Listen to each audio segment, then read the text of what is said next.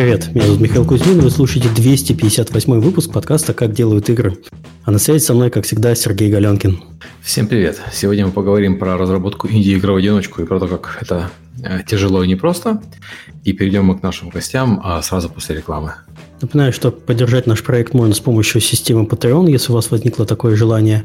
А, ссылка есть в описании. И спасибо всем тем, кто продолжает это делать на протяжении уже многих лет э, на постоянной основе.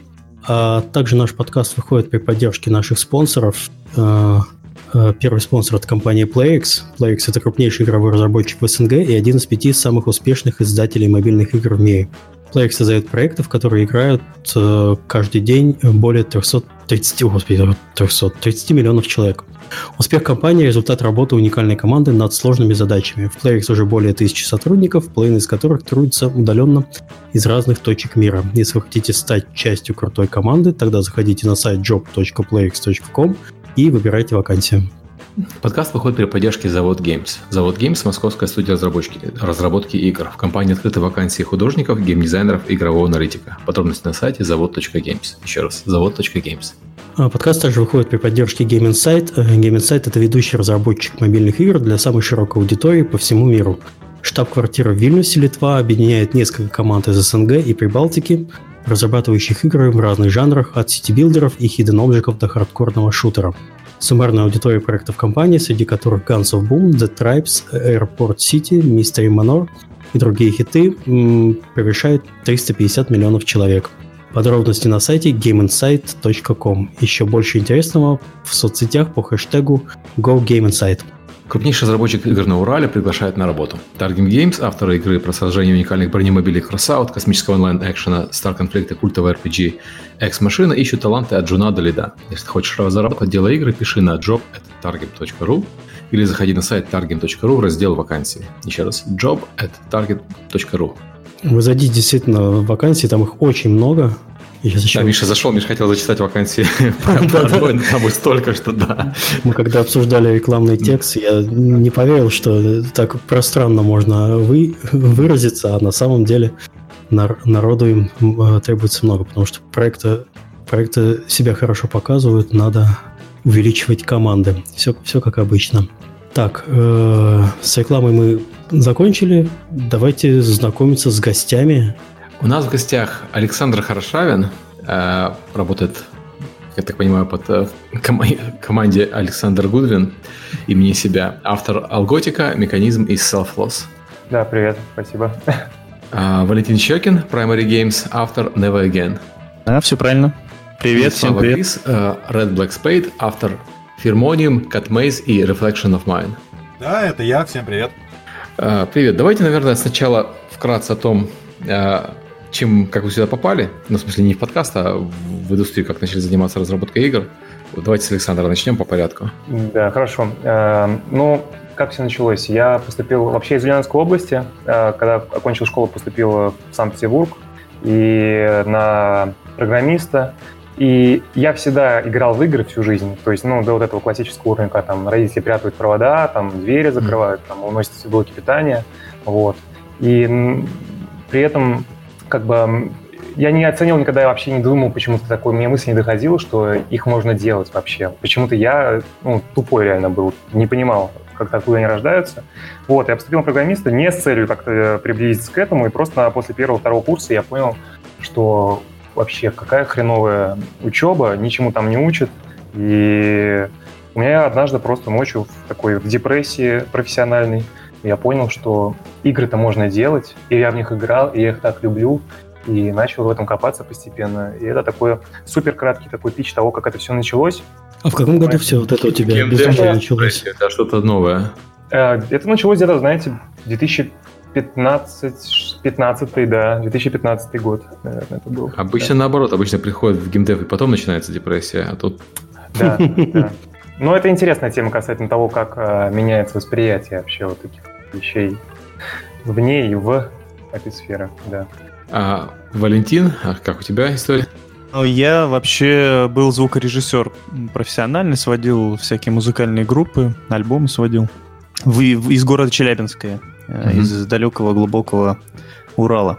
Вот, а как однажды, ну, у меня была студия, и однажды я А с утра, то есть у меня работы не было никогда, потому что музыканты после работы вечером обычно записывали альбомы, а с утра у меня было свободное время, я там всякую, э, это забивал это время всякой чушью, там, осознанными сновидениями, всякое такое, пытался как-то себя развлекать, а однажды я увидел рекламу, что Unreal Engine вышел э, условно бесплатно, там mm-hmm. по роялти, по роялти. И я такой, о, я всегда мечтал сделать игру там. В детстве я во флешках ковырялся, что-то такое. Потом была большая пауза музыкальная. А потом вот я такой, у меня нереализованные мечты. Я по образованию учился на режиссера там кино и телевидения, решил историю рассказать вот через игры. И начал заниматься, okay. э, изучать движок. В каком Четыре года потратил на разработку игры. Это было в 2014, по-моему, году. Но уже пятый год подходит э, к концу. Игру я выпустил 9 мая э, этого года. И 4 года потратил на разработку своей первой игры, там, на сюжетные, драматичные и так далее. Окей, okay, вот. а, Слава, а у тебя как? Так, а я из Петербурга, и еще лет пять назад я был уверен в том, что я хочу стать писателем, потому что мне очень нравилось там рассказывать истории, придумывать миры, персонажей. Вот, а, я написал как бы две книги, сдать их не получилось. Я параллельно с этим работал а, в чем-то вроде детского дома, типа воспитателя. И тогда я открыл для себя макромедию Flash, где начал рисовать, э, геймдев форумы, где э, рисунки даже вот моего качества, как бы начинающего художника, спокойно можно было продать, принимать заказы. И э, после этого еще чуть позже я открыл для себя движки с визуальным программированием. По образованию я не программист, у меня даже не техническое образование, я магистр психологии. Вот, а с визуальным программированием разобрался очень быстро, и мне это помогало быть воспитателем, потому что я вот всех парней на отделении собирал напротив компьютера, и они залипали в то, как я там таскаю окошки, как у меня там двигаются персонажи, как я что-то рисую. И это прям для них целое шоу было. И из-за этого у меня как бы на основной работе было достаточное количество времени, чтобы научиться уже э, приобрести те навыки, которые после увольнения позволили мне доделать как бы уже в одиночку игру, ее релизнуть и больше уже не возвращаться на работу в детский дом. Окей, okay. то есть такой у нас состав очень э, разнообразный. Mm-hmm. Бывший студент, звукорежиссер и писатель из, э, он же воспитатель в детском доме. Окей, а вы все начали примерно в одно время, плюс-минус, получается, в районе пяти лет назад, 4-5 лет mm-hmm. назад. И я вижу, что кто-то выпустил одну игру, кто-то две, а нет, кто из них кто-то одну, а кто-то три э, игры. И все это в одиночку. Э, вопрос, вот почему, почему начинают в одиночку, это понятно. Так как бы начинать это проще в одиночку. Почему продолжаете работать в одиночку, особенно после того, как, особенно те люди, которые выпустили больше, чем одну игру? Я не хочу э, отвечать на этот вопрос, но я скажу как дисклеймер. Э, на самом деле две игры выпущены, просто там по третьей указано, они прям в активной разработке, они уже uh-huh. были на выставках, поэтому их так указали. То есть, ну, две okay. выпущено максимум у нас. Ну, а третья Слава Грис. Какая подстава. А, вообще, на самом деле, нет, я не начал в одиночку. Как раз я думал а, сначала, что я художник, и потому я нашел команду, где выступал вот в, роли, в роли художника. И, собственно, а, создателя лора, в принципе, отвечал за все, что, что происходит в игре, грубо говоря, кроме самого геймплея. Вот, и с командой у меня сработаться не получилось, мы очень сильно поругались, а, и в момент того, как ребята со мной в команде, они ничего не делали, я в этот момент умудрился освоить уже движок, вот Construct 2, и сделал а, в одиночку прототип, который больше похож на игру, нежели то, что они делали вдвоем. Вот, нас всего сначала три было в команде. И после mm-hmm. этого я подумал, а зачем мне вообще кто- кто-то нужен? И а, напряжение срока разработки я пытался как бы привлекать других людей. А я на самом деле сработался только вот со своим музыкантом, пять лет мы с ним работаем, и то потому, что он как бы такой же независимый. Грубо говоря, у нас с ним происходит, вот я ему скидываю описание, какая композиция нужна, он ее делает, я говорю, что все классно, мне нравится, забираю в игру, он говорит, нет, ты типа глухой, на самом деле все плохо, я сейчас все переделаю. Хотя, с другой стороны, ну, типа, музыканту заказчик сказал, что все отлично, все все классно. Любой бы сдал работу и забыл, а он все равно будет там до конца все вылизывать. Именно поэтому я его очень уважаю, мы с ним работаем. А сравнительно недавно вот у меня тоже творческий союз распался. Это такая одна тоже из причин, почему я не особо много буду в дальнейшем работать с людьми. Я искал, короче, есть в России певица, она мне очень нравится. Вот. А я подумал, как бы было бы классно, если бы ее стихи и ее голос звучал бы в игре. А мы с ней списались там в начале лета, а, договорились о том, как будет звучать песня, составили минус, она там нам какие-то ноты присылала. Вот, я ее никуда не торопил и потому не особо заволновался, она тут типа в начале сентября перестала отвечать. А сейчас, буквально недавно, я узнал, что на самом деле она умерла две недели назад. Фига себе. Вот так распался еще один творческий союз. Не работайте с людьми, они иногда умирают. Да, это, Ну, большой- это жестко большой недостаток- большой недостаток людей, да, они умирают.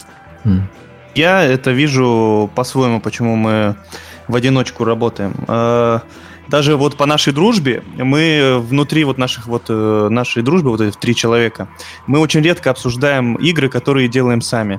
А, и все потому, что когда ты начинаешь советовать, допустим, Славе или Саше что-то, или они мне начинают советовать, мы просто не слушаем и пропускаем мимо ушей, потому что мы сами знаем, как надо делать правильно.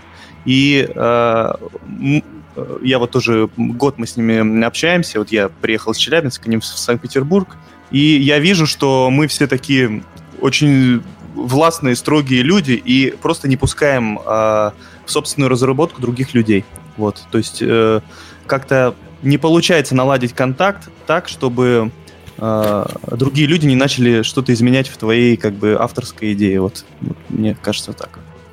Хорошо, я, я дополню, да, я вижу сообщение. Вот, эм, я бы сказал, то есть важно понимать, что, в принципе, я во многих очень фриланс-проектах участвовал, и игровых, и неигровых, разных там мультимедиа, э, раз- различных, и сейчас я в этом в аспирантуре работаю, там тоже есть всякие большие проекты, и на Unity, и на Unreal, и на чем только нету. И мне нет проблем работать в команде, но тут именно вопрос касательно, да, именно готов ли ты принимать что-то свое другого человека. Я это всегда воспринимаю как, ну, я это часто на лекциях, если таких публично говорю, что у меня это воспринимается как э, это либо мой ребенок, либо это моя женщина, почему я должен ей делиться с кем-то, например. И даже сам выход игры потом, он как бы ассоциируется с разводом на самом деле. И я пробовал, то есть это не такое э, эгоистично-корыстное, я пробовал свою игру тоже делать э, в команде там с художником, который очень топовый, и просто ему понравилась там идея игры, он за бесплатно все делал, вообще прям full тайм сидел, работал там, и он очень клевый делал контент, там рисовал графику, арты, просто идеальное качество. Такое, это просто мечтать об этом можно, чтобы это все бесплатно делалось. И просто в какой-то момент я понял, что я могу то же самое нарисовать, допустим, что и он, но он рисует, допустим, там за 5 часов, а это могу нарисовать за неделю только. И где-то 50% качества от его уровня. И я подумал, что ну тогда зачем мне распыляться, лучше все равно я буду все это иметь сам. Вот. У меня, то есть это никак не преодолеваемо, хотя я пробовал это преодолеть. То есть ничто с этим, не, не знаю, темперамент. Окей, а, Злые никого. Еще с нами работать тяжело очень. То есть Мгм. э, попробуй Славе что-то сказать, но как-то наставить его, он просто слушать не будет. Я смотрю, что Слава молчит по этому, по этому вопросу. Он копит, он сейчас копит, сейчас скажет. Да. Ну и мне Я тоже, согласен, со мной да, невозможно. болезненно в свою идею всовывать чьи-то чужие идеи. Мне почему-то кажется, что любая работа в команде — это не целостный продукт, а такой какой-то компромисс, склеенный из скотча каких-то договоренностей. Вот, чтобы сделать что-то целостное, лучше все-таки все пилить одному. Ну, любая работа в команде – это компромисс, это правда. Как бы мы, ты, Миша и я, мы работаем в команде, и всегда надо договариваться, но есть преимущество работы в команде. Ну, Как бы, если нанимаешь... Когда у нас было трое, Сергей, Ну, ладно, окей. компромиссный Если компромиссный нанимаешь, если хороших людей, то получается, они же обычно умнее тебя в некоторых вопросах. Получается, результат, конечно, лучше, чем поодиночке. То есть, если Давайте я правильно вас понял сейчас, подождите, если я правильно понял, у вас в основном это такой control-freak характер, когда вы любите, чтобы все было под контролем, э, вы понимаете э, то качество, которое вы сами можете выдать в роли художника, программиста, сценариста и так далее, и вас это устраивает, зато не надо объяснять там другому человеку, не дай бог еще звонить по телефону. Да, да, мне кажется, да. Потому что Меня вопрос... устраивает Тяжело моих- Так, не перебивай. Могу Хорошо. сказать, что меня прям устраивает все в моих навыках, как и художника, программиста и сценариста, а, но просто то время, которое я потрачу на взаимодействие с другим человеком или на оплату его труда, я могу потратить на себя и как-то эти навыки развивать в самом себе. То есть я сейчас сравниваю э, рисовку в своем первом проекте и рисовку в своем последнем проекте. И я понимаю, что если бы я работал с художником, то я бы так не вырос. Я бы рисовал бы все точно так же, как я рисовал пять лет назад. А так как я работаю один, я многому научился, и это не предел, дальше будет лучше. Я, мне кажется, просто не буду обвинять другого человека в провале. Если игра, допустим, как-то провалится, не зайдет, то у меня сразу куча мыслей о том, что не только я виноват в, там, в том, что все плохо, а еще люди, которые мне помогали. А если только я делаю а, игру, скажем, да, то я виню исключительно себя, и тогда никаких проблем таких okay, психологических. А есть, есть какие-то сложности при работе в одиночку, учитывая, что вы, говорите, пробовали работать в команде? А, сложности какие технические? Ну, вообще сложности, не обязательно технические. Да. Организационные, я так понимаю, могут быть. Ну, ну, а, да, для себя, да, нарисовали. Сложности, да, физические сложности, сидеть надо. А, иногда сидишь, не можешь заставить себя, да. Иногда сидишь, а, втыкаешь в компьютер, не можешь заставить себя хоть что-то сделать, и тогда понимаешь, вот э, в фильмах показывают, миллионер, допустим, медитирует там где-то на горе, а смотришь и думаешь, боже мой, зачем, что он притворяется, как будто он самый умный, там, ищет вдохновение и так далее. Когда начинаешь делать такие вещи, как игра, а, самостоятельно, ты сам такой, оп, э, ты начинаешь Где придумывать мотиваторы, мотиваторы для себя. Да. да, то есть начинаешь для себя мотиваторы искать. Музыка, или ты ночью хочешь делать только игру, или там тебе нужны какие-то э, допинги, вот. И получается то, что показывают, это не совсем, не совсем неправда, скажем так. Вот это вот я начал понимать. Я бы сказал, что проблема, ну, лично у меня такая была, что у меня семья очень в плане родителей вообще не воспринимали, и сейчас намного лучше все стало, потому что я начал платить за их ипотеку уже. А так-то э, поначалу были прям... Война была, можно так сказать. То, что они считали, что это полная хрень. Ну, на самом деле, это часто встречается, не знаю, это связано только именно то, что это СНГ, как бы часть, что старшее поколение, в общем, часто думает, что делать игры — это то же самое, что играть в игры, когда это абсолютно вообще такое далекая, на самом деле, вещь. И что, например, мы делаем игры, и например, я очень редко играю сейчас в игры. Тяжело это себе заставить поиграть в какую-то игру. Вот. Ну вот у меня бабушка, например, так до сих пор, ну, до, до конца жизни так и не смогла понять, чем я занимаюсь. И всегда казалось, что это несерьезно, Миша, да, тебя, да. тебя уволят, ты останешься ни с чем, зачем ты этим направлением занимаешься. Ну, она, конечно, не так говорила, но я так перевожу uh-huh. на э, а я, приду, я, я, я придумал защитную речь э, вот э, на, такой, на такую предъяву, что а, иди устройся на работу, да, там ты будешь получать зарплату. А директор откуда получает зарплату? Он получает тот такой же соло э, человек, который э, получает всегда разные там суммы, да, из них он платит тебе зарплату. Вот если у него все будет плохо, то ты тоже лишишься, грубо говоря, работы. Вот я такой... Я вернусь к сути вопроса и продолжу немного мысль Вали, которую mm-hmm. он вот вначале толкнул. А, то, что когда один работаешь, вот а, реально из дома уже не выходишь, и на самом деле проблем со здоровьем, вот у меня первые 4 месяца они уже начались, у меня развился миозит, это воспаление как бы сустава в плече, потому что мышку все время двигаешь. Я на 5 дней слег, просто не мог двигаться. И толстеть начинаешь просто неимоверно, вот, пришлось бег, бегом заняться ради этого. Да вам просто уже сколько лет-то, блин, пацаны? Да, это ты, ты, ты молодой, ты можешь этот режим выдержать, нам, нам уже тяжеловато.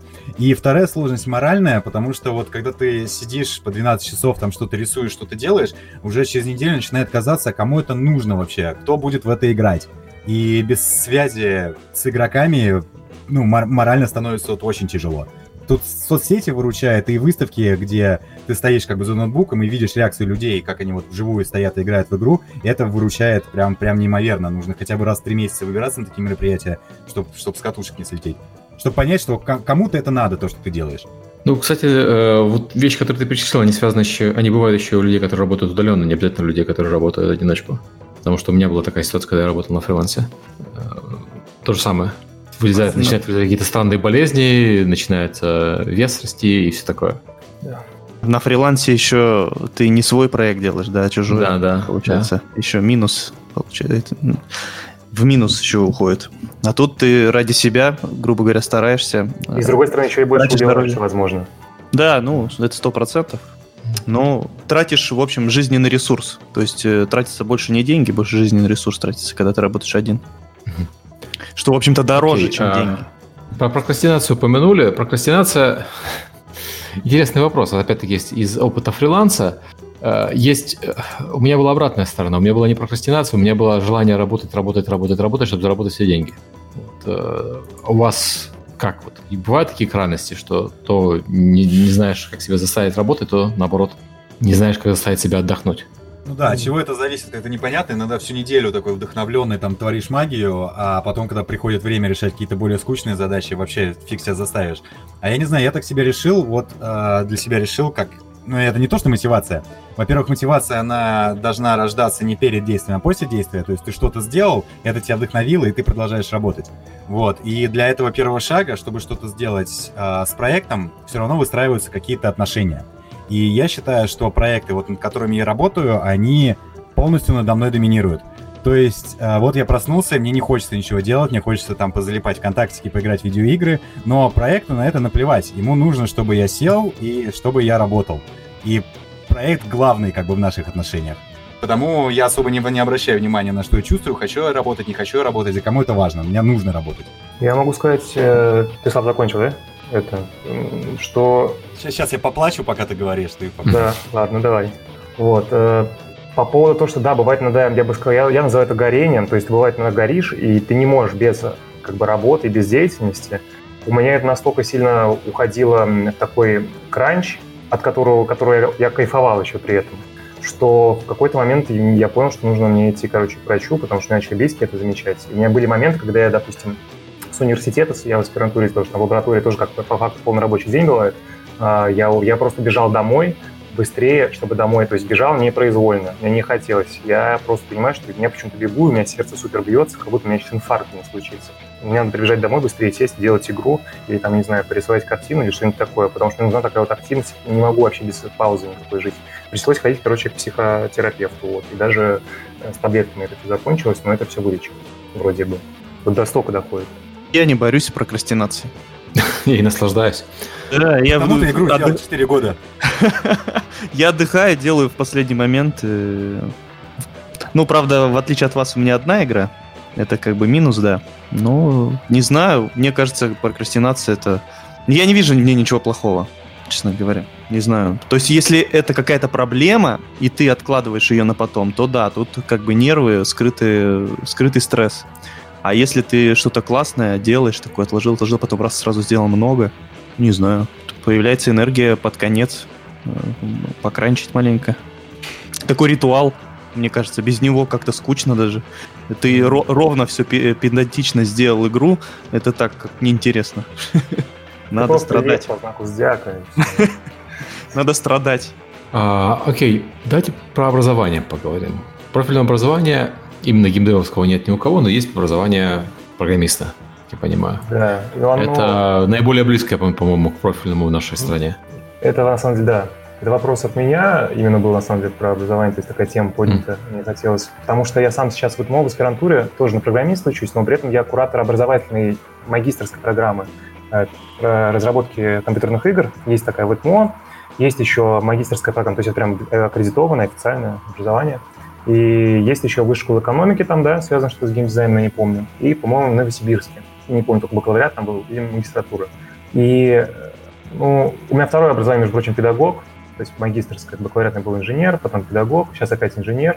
А, да, близко, но я сомневаюсь. Мне, честно говоря, кажется, игры очень далеки от программирования, от темы. Вот люди, то есть серьезно, люди, допустим, идущие там из архитектуры, из художек, вот из таких вещей, они там из кино и режиссуры, вот они оттуда ближе, на самом деле, к играм. Люди, по крайней мере, те, которые я встречал, и которых я знал, что они прям очень мощные программисты, как правило, их, их не интересует сами непосредственно как бы игра, как такой конечный, законченный какой-то предмет искусства, так скажем, а, или там, или предмет развлечения, или любое, что угодно, как это можно воспринимать.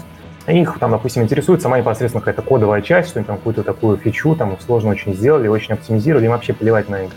Сколько программистов я не знаю, которые такие прям серьезные люди программисты. А по поводу образования, вот сейчас эта программа магистрская есть, и а, ну, я не, даже я борюсь постоянно именно с как бы на конфликт о том, нужно ли образование или нет, геймделовское. Причем до этого я еще несколько лет курсы преподавал детям Unity с 12 mm-hmm. до 16 лет. И, э, возможно, для детского возраста, мне кажется, это было бы более полезно, чем для взрослых, там, допустим, профильная образование магистратура. Даже более того, я вот изучал этот вопрос в Европе, как происходит. В Европе многие компании, допустим, такие даже солидные, там, допустим, уровня Remedy и так далее, а, по крайней мере, еще пару лет назад, они скептически относились к людям, которые являлись выпускниками факультетов по разработке игр, допустим, или по геймдизайну. А, потому что сразу такое, понимаете, появляется мнение, что а вдруг этот человек пошел туда, он, допустим, окей, он хочет делать игры, он фанат игр, но он пошел в чтобы получить корочку, как бы, и чувствовать себя, что он какой-то более возвышенный, чем остальные люди. И до сих пор для меня, то есть я наблюдаю, все-таки, так скажем, на 60% я думаю, образование не нужно. Оно не дает, э, оно ничего не гарантирует, во-первых, а во-вторых, и это игры, это все равно такой какой-то индивидуальный опыт. Даже когда вы работаете в команде, для всех это будет такой индивидуальный опыт, который вы сами должны пережить, чтобы что-то понять, наверное, о, о том, что Знаешь, такое, в конце концов, игра. Знаешь, что мне напоминает э, твой спич? Это вот как у музыкантов, у гитаристов, нужно ли знать ноты, играть по нотам да, или нет? Да. Вот да, абсолютно да. та же история. Что... у меня особой веры в это нету. Но понятно, что музыку можно писать, там музыка, она там от души, здесь можно провести много э, параллелей с разработкой игр. Но, тем не менее, э, знание нот откроет для тебя, как для музыканта, новые высоты в твоей, ну, в твоей профессиональной деятельности ты не, ты не можешь игнорировать знания. Даже если вот просто у нас э, в нашей стране отношение чаще всего к высшему образованию довольно часто встречается, что э, ну там тебе помимо твоей твоей вот узкой направленности, то, чем, кем ты хочешь быть, тебе еще дадут физкультуру, обществознание, э, историю там средних веков, что-нибудь такое, то, что ты как ты думаешь, что это тебе никогда не пригодится. На самом деле это не так, это же это, это же неправда. Все знания, которые ты получаешь, они когда-нибудь э, тебе э, пригодятся в решении какого-нибудь вопроса. Ну, не бывает бесполезного образования. Так что я готов тут немножко поспорить. Про образование, ну, на самом деле, бывает, немного не согласен с последним утверждением. Я закончил бакалавриат и магистратуру на психолога, потом туда же поступил в аспирантуру и бросил ее. И э, может показаться, что это сильно повлияло на мой проект, потому что вот Reflection of Mine — это игра про девочку с синдромом множественной личности. И сейчас я делаю проект, э, он про фобии.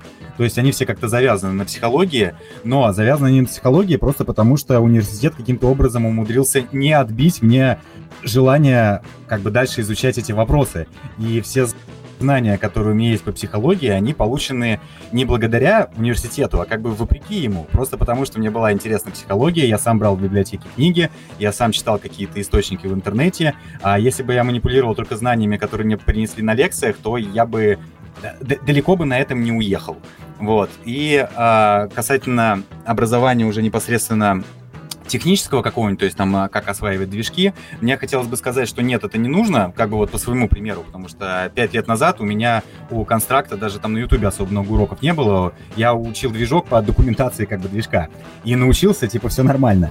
Я не советую никому идти как бы таким путем, сейчас достаточно большое количество есть образовательных курсов, вот и я буду в ближайшее время тоже образовательный курс по констракту вести, а, так что если есть возможность учиться на каких-то курсах, то здорово, это нужно. А общее образование профильных вузов или что-то в таком роде, которое там занимает 4 года на обучение, я к этому отношусь очень скептически, мне кажется, это бесполезно. Ну, меня тоже YouTube научил делать игры. Я даже не, я не, я не программист, я вообще не понимаю, что там происходят вот блупринты. Вот одна из причин, почему я сразу так обрадовался Unreal Engine, когда там 4-5 лет назад. Блупринты, вот, пожалуйста. Я такое я понимаю, там не надо обладать какими-то глубокими техническими программистскими знаниями, там, чтобы что-то сделать. Но я полностью на блупринтах сделал игру от начала до конца.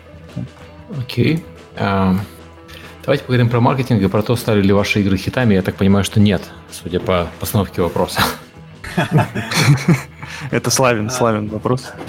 Э, давайте я начну, да, с ответа, но не про маркетинг вообще собрался говорить. Mm-hmm. А, но я упомяну это, окей. Вот, почему мои игры не стали хитами. А, вот я занимаюсь сейчас, я работаю в жанре Metroidvania, как пример. И а, общепризнанная такая всеми любимая Metroidvania — это Hollow Knight. Я поиграл в Hollow Knight, мне не понравилось вообще. Я половину бы геймдизайнерских решений, которые приняли в этой игре, я бы о них даже не задумался, потому что мне кажется, что это полная бильбердистика.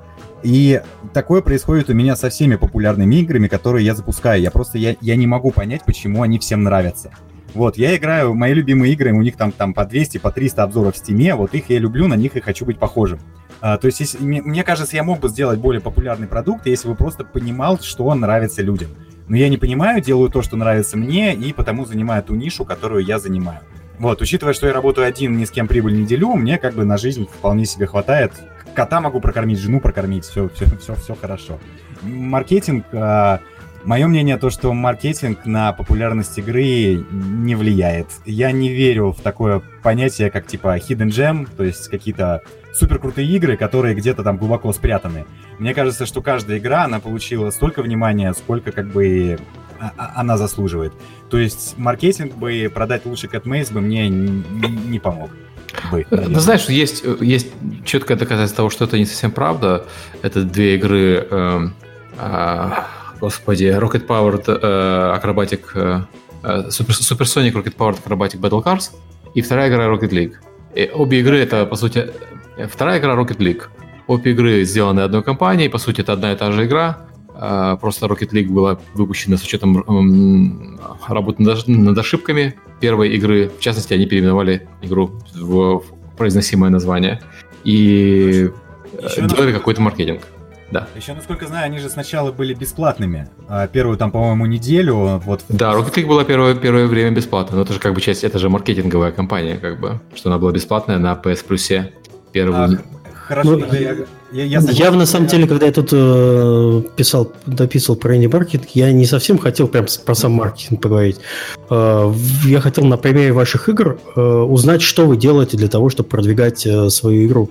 Потому что на вас и программирование, и продвижение, и все-все-все. Вы же сами это делаете? Да, да, сами, но на, на самом деле, чтобы я вот, не вот делал... хорошо, что, вот что ты делал, чтобы э, как-то игра продалась? А, разумеется, я покупал посты ВКонтакте, в Фейсбуке, там лез во все паблики, куда только можно, отсылал ключи блогерам, и блогеры-миллионники как бы стримили и обзоры делали. Но потом, когда я в Стиме смотрел на статистику переходов как бы на страницу, а, больше 70% трафика мне привез сам Steam. То есть все мои усилия, они стоили как бы не, не такого большого количества переходов. Вот. Так что я считаю их почти бесполезными на самом деле. Да, это самый забавный парадокс, потому что я помню, когда вот механизм ходил, и мне какие-то школьники начали ВКонтакте писать, что Куплинов сделал обзор про твою игру. Вот. А, Славин, ой, в, в игру Валентина тоже он играл. А, я сначала даже не я, например, не смотрю ютуберов и не разбираюсь в стримерах, вот, но я им всем отсылал, как бы по фамилиям никого не запоминал. Вот. Но Куплинову не отсылал. И мне присылают такой пост. Я посмотрел, смотрю, там столько просмотров много. Думаю, вообще офигеть. Сейчас я зайду в Steam, посмотрю, там, наверное, уже я миллиардер, наверное. И опять же, нифига, то есть это конверсия, там, пусть там хоть миллион просмотров будет на видео, ты от этого миллионером не становишься. Просто потому, что достаточно открыть комментарии там Куплинова, этого миллионного там видоса с миллионом просмотров, и на, посмотреть на эти миллионы комментариев, там все будут комментарии там трех типов, там либо Куплинов, ты чего побрился? Либо Куплинов, давай уже GTA 5 или Майнкрафт, или там третий, там вообще что-нибудь, не знаю, там, ну, не связано, между собой общаются какие-нибудь там. У меня, ну, не, у меня не так маленькое было. Вот, э, видите, и у меня, и у меня, например, то есть, это не сработало. Понятно, что это аудитория не та, вообще никто не спорит. Я про то, что получается... Но на самом деле то, что и аудитория напрямую завязана на э, популярности стримера, допустим, или контент-мейкера. И вот э, как бы тут такой парадокс есть немножечко. В моем случае Купленова там э, все комментарии были «продолжай играть», а он не стал. Хотя там просмотров было там больше, чем у соседних роликов. Там чуть 800 тысяч просмотров. Э, хотя в основном у него там по 300 тысяч. Единственное, что я сделал для маркетинга, это э, выложил на Itch.io демку бесплатную. И я не отправлял ни одному, ни одному блогеру ключи. То есть а, так получилось, что на Itch.io, ну, там э, все, наверное, знают, или для, для, для слушателей, если кто не знает, то на Itch.io там это как бы такая социальная сеть с инди-играми, и там а, для того, чтобы у тебя аккаунт рос, как на Steam, там, чтобы у тебя всякие плюшки были на аккаунте, ты должен выбрать какую-нибудь игру и записать видео, например, на YouTube как ты в нее играешь, летсплей. И когда я выложил демку, у меня прям очень э, много, э, э, как я не могу подобрать слово более приличное, заполонили, заполонили YouTube моей игрой, моей демкой, прям конкретно. Какие-то маленькие-маленькие э, блогеры, у которых мало подписчиков. Но этого хватило, чтобы в игру поиграл Markiplier или Markiplier, я не помню, как угу. его точно зовут. У него там 20 миллионов подписчиков на YouTube. И это дало буст, а, небольшой, правда, да, но все-таки дало. Это подцепило других э, крупных там топовых блогеров, там из э, ру-сегмента это BrainDit, там Куплинов, еще какие-то, которых я даже не смотрел, не знаю, но у них там миллионы просмотров. И это хотя бы помогло мне, что мне не, не, не понадобилось э, отправлять им ключи и просить поиграй в мою игру, поиграй. То есть они сами, их э, подписчики сами заставляли играть в мою игру. Там даже был, по-моему, один блогер, Сильвер Уфа, я не помню, как... Да, Black Silver Уфа есть. Black Silver Уфа. Он плевался и харкался, ему очень не понравилась игра но его заставляли его подписчики в нее играть, то есть он ее прошел. А, вот даже такие э, случаи. То есть в моем случае, как бы, я просто выложил демку нам на как и смотрел, как могут, как донатами заставлять, так кидают деньги, играют. Ну, ну да, да, возможно. Да, возможно. Причем они... Что... Угу. Я ну, бы так в твою игру тоже бы поиграл. Киньте меня денег. Я хотел бы еще добавить тоже к то, что на самом деле кажется, то, что я выкладывал на itch и на GameJolt, мне было вот как рекомендация для всех, кто индики, э, это, наверное, самое действенное в плане конверсии. И чего GameJolt до выхода, до непосредственно до релиза игры подготовить себе такой плацдарм. Потому что они все, эти оба сайта, если игра, так скажем, ну, адекватная, да, это не какой-то там troll game, то они очень часто фичерят там на главной странице, и у меня был такой момент, когда резко просто я игру выложил, там через там, несколько суток а, она на главной странице появилась на GameJolt, и ее там демку скачали 20 тысяч раз.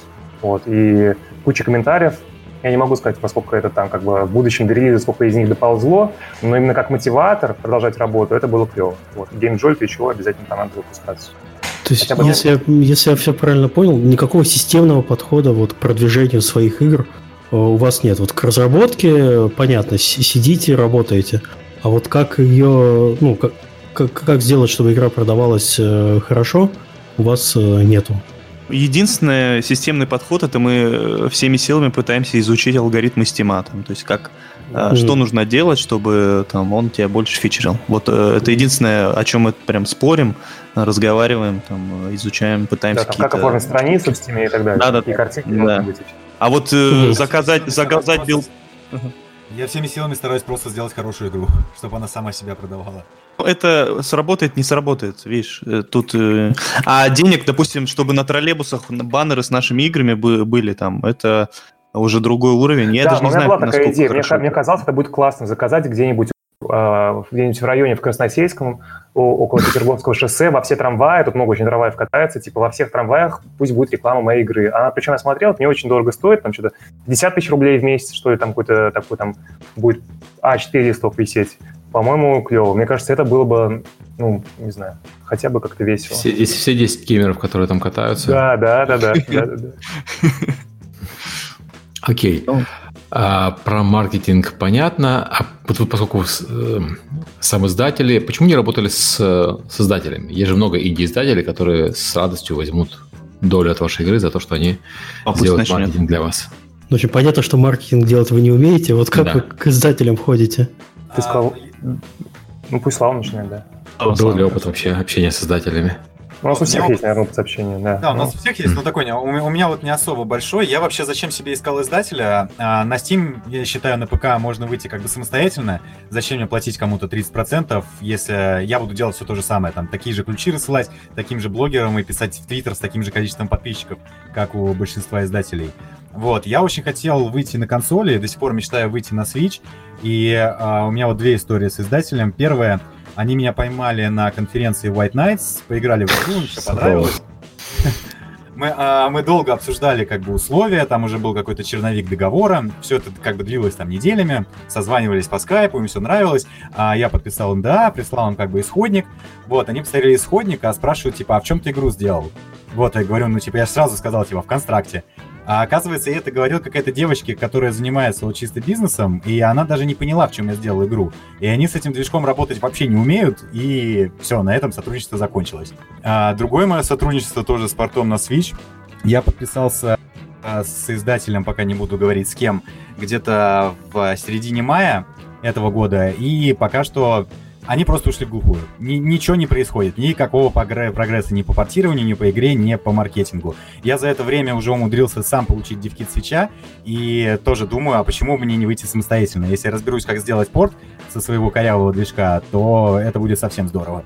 То есть, а, а, опять же, зачем здесь издатель? Зачем платить кому-то 30%, если я могу справиться с этим самостоятельно? Окей. А у остальных... Александр? Александр? Я? Ты хочешь, чтобы я начал? Ну, да, я по панчлайну. Панчлайн буду. А, ты панчлайн хочешь. Хорошо. А, издатели часто обращаются, это правда, а, на самом деле. Ну, Зарубежно допишут, но я, видимо, настолько-настолько маленький, что даже меньше, чем какие-то СНГшные отдельные студии, что меня особо это интересует часто. Вот. Хотя есть мнение, что, мол, типа, э, любой самый маленький издатель на Западе, это не я, в смысле, придумал, мне кто-то сказал тоже на какой-то выставке, человек, я даже не помню, честно, кто это был, что он круче, чем э, СНГшный издатель, даже любой самый маленький западный. Не знаю, я это не проверял, поэтому ничего не могу сказать. Вот, но э, была такая, даже нет, не история, например, вот э, сейчас я, мне очень то есть в долгом таком контакте, но на уровне еще чисто общения, перекидывания смс и комплиментов. Я с Креатива общаюсь. Это, я не знаю, знаете, такого или нет, издателя. Вот. И, и у нас э, позавчера э, я как бы такой, я не говорю ни да, ни нет, просто мне надо дождать, понять, что происходит с игрой. Они вроде как, я понимаю, что они не забивают на меня, поэтому это реально интересно. В этом плане уважение и респект. Но у нас вот а, пару дней назад была тут а, сходка такая питерская, да, разработчиков игр и тех, кто этим интересуется. Там как раз креативы были как, ну, как бы спонсоры этой тусовки. И там была лекция от, ну, от, одного из сотрудников о том, ну, типа, чем они занимаются, почему стоит идти к ним, как у них там классно, вот они там ездили что-то на ПАКС, куда-то еще они возили, то есть как бы так даже на таком уровне безвозмездно возят, возят разработчиков, даже тех, которых не издают, чтобы типа так, ну, понравится им. А, я в этот момент, я вот слушаю эту лекцию, она была супер, супер унылая просто. И я пришел к такой мысли, что, мне кажется, сейчас для индиков, для индиков важнее даже не только, не то, сколько там возьмет он процентов и как там, на какие приставки он выпустит, там, какие он там права будет качать.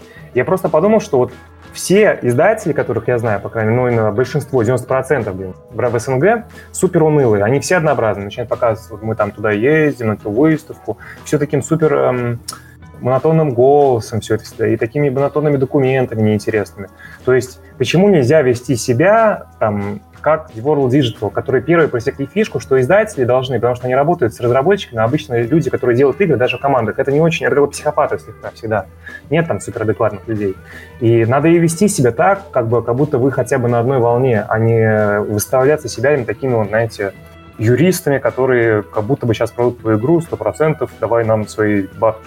Вот. Э, мне этого очень не хватает то, что, мне кажется, пытались и пытаются это примерно так и сделать, такой, в, такую, в эту сторону подкат, это как раз-таки Tiny Bill, да, но больше других-то э, вот только Dior Digital топовые, и то, которое уже начинает надоедать, если читать комментарии на E3 каждый раз. Вот. Мне кажется, проблема современного издательства в том, что оно настолько устаревшее уже стало, и не хочет трансформироваться в какое-то, ну, в более прогрессивное что-то как-то себя вести. Например, если посмотреть на те же, блин, уже киноиндустрию, там Marvel уже себя ведет, там все, как бы мы знаем из Marvel уже весь топ-менеджмент, потому что они везде стали публично себя преподносить, там какие-то шутейки шутить, Твиттер, Шмиттер, вот это все, в социальных сетях активно вести себя. И мне кажется, игровая индустрия тоже должна постепенно догонять вот это в плане имиджевости киноиндустрии через отдельных личностей или через отдельных представителей компаний, которые себя как-то классно ведут. Вот. И я в какой-то момент просто понял, что я из издателем не хочу работать, просто потому что мне не кажется, ну, как бы, людьми далекими даже и невеселыми. Вот просто, просто как человек по-человечески. Все. Так а на презентации Devolver Digital на GDC а парень, который представлял эту контору, он говорил, что в первую очередь мы должны с вами стать друзьями, а уже потом типа наладить бизнес-отношения. Да, что-то типа такого. Я жду, когда начнется у нас такое. Тут подводка к моей истории совершенно конкретная по поводу стать друзьями, да? А в, в мае, э, когда был DevGam, White Nights, вот в этот период, э, внезапно э, что-то все начали выходить на Nintendo Switch. Ну, то есть я просто заметил, когда приехал на конференцию, все выходят на Nintendo Switch, вот индюки именно. То есть терпели, терпели. Да, да, терпели, что-то случилось, видимо, всем начали, э, ну, больше начали выдавать, значит, доступ к свечу там, да, на портале. И вот все начали там э, заказывать э, киты. А я приехал с релизом игры, но и параллельно подумывал, может быть, все-таки на Switch какой, с кем-то, с каким-то издателем попробовать договориться и перейти на Switch. И так как это, как правило, бывает на вечеринке, там, около туалета, а, я познакомился с э, Hype Train, с издателем Hype Train, mm-hmm. И мы там визитки давали, тоже там э, пили, разговаривали. Саша тоже давал визитку. И на следующий день, на, когда я шоу-кесился, ко мне подошли и сказали, на, вот интересно, давай сотрудничать. Я сказал, что я очень э, властный, злой человек, и я не очень люблю сотрудничать. То есть это сразу я э, предупредил сложный, со мной сложно вообще, в принципе, сотрудничать, поэтому, в принципе, мы и делаем там игры э, поодиночке. Но хорошо, э, списались, им реально было интересно. Э, и э, мы все обсудили, и, как обычно, наверное, это бывает, э, мне пришел там договор, да, э, о сотрудничестве. Э, я впервые, впервые в жизни начал сотрудничать еще с юристами. А, то есть помимо издателей мне еще и пришлось э, с еще с другими людьми контактировать юристами, а, которые тоже очень долго делали. Если юристы это вообще отдельная тема, там смешная, не знаю, это нет смысла, наверное, сейчас а, рассказывать. Вот. А, и, в общем, всеми правдами и неправдами мы промурыжили этот договор два месяца. То есть что-то не нравилось, там мы обсуждали, мне объясняли, что я дурачок, потому что так и так. Ну хорошо. И э, там был один пункт э, про, роялти. То есть я единственное, я со всем их договором согласился, но, по-моему, один единственный пункт про роялти, что мы делим роялти э, от Epic Games э, пополам. Ну, там по свои проценты. И э, в этот момент меня попросили, чтобы я со своими юристами обсудил, как этот пункт должен более правильно выглядеть. Ну хорошо, я написал юристам, а потом со мной еще раз связали, ну что там, юристы не отвечают, я им написал, там юрист за 5 минут ну, напомнил о себе, юрист, оказывается, это делается за 5 минут, мне составил какую-то рыбу вот этого пункта, я отправил, значит, хайп трейн, и вот прошло уже сколько, полтора или два месяца, а они не читают мое сообщение. Вот так вот. Э, но к тому моменту с, э, мы уже, Слава уже сегодня упомянул, мы сам достали свой кит, то есть я немножко рад, что я не успел заключить договор с издателями, потому что мы просто сами издадим там наши игры, ну, сам, на свече самостоятельно. Но э, факт остается фактом, то есть человек, я уже написал, что все, ладно, я делаю сам, и сообщения до сих пор не прочитаны. То есть человек, я так понимаю, я поеду там в следующий раз, допустим, там на White Night или на DevGam, и я, наверное, увижусь а, с ними и как, как вот интересно себя вести. То есть а, почему нельзя сказать, что, блин, чувак, с тобой очень сложно работать, uh-huh. а, давай тогда не будем, а, это все тяжело, давай это оставим, а, до свидания. Нет, я просто не читаю, то есть э, там сообщения. А может, человек Очень уволился? странно честно говоря. На DevGAMM е он будет просто молчать, когда ты к нему подойдешь. Да, да, я, я хочу очень продолжить переглядываться. Да. Касательно HypeTrain а, да, это это опять, это не то, что антиреклама, просто из своей истории жизни. И мне, наоборот, хочется рассказать, что мне интересно посмотреть на реакцию. Ты тоже сказал, ты мне сейчас сказал про реакцию на следующей выставке. Мне теперь интересно с ними увидеться опять. Мы будем трейд... многозначительно смотреть друг на друга, так молчать, типа, мы не знаем. Ну, наверное, Мордоб... это так. Я надеюсь, что начнется мордобой. Я уже, мне так не ну, хватает мордобой. Некрасиво. Мордобой и...